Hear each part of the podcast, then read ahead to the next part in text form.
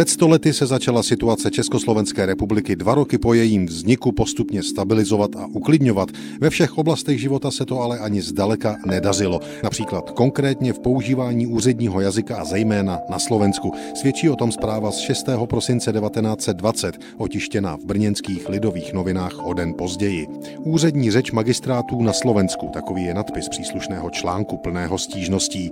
V množství zákonů a nařízení vydaných za dvě léta naší samostatnosti samostatnosti chybí jedno nařízení velmi důležité, nařízení o úřední řeči městských úřadů na Slovensku. Snad všechna města na Slovensku úřadují maďarsky, i ta, kde jsou úředníci mocni slovenského jazyka. Maďarsky se vedou knihy, maďarsky se píší protokoly, maďarsky se dorozumívají úředníci o úředních věcech, maďarsky osloví každého příchozího.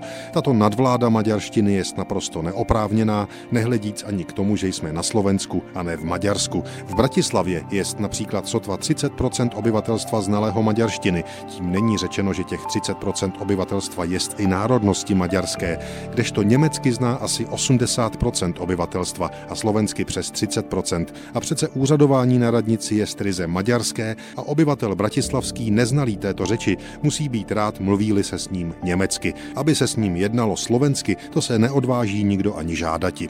Tolik 100 let staré lidové noviny.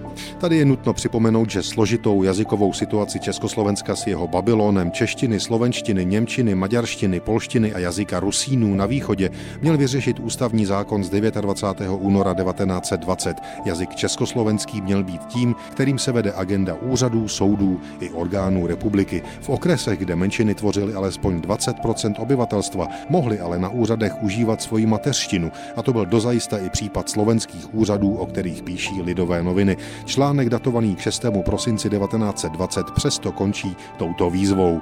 Že by se maďarsko-německé obecní zastupitelstvo odhodlalo k úřadování slovenskému, nelze očekávati a proto je nutno, aby se změnily poměry v autonomních úřadech i v této věci. Dovedou-li mluviti měští úředníci slovensky na trhu, když chtějí něco výhodně koupiti, zvyknou si jistě na slovenčinu i v úřadovnách. Jakékoliv ohledy na to jsou naprosto nemístné a státu neposlouží.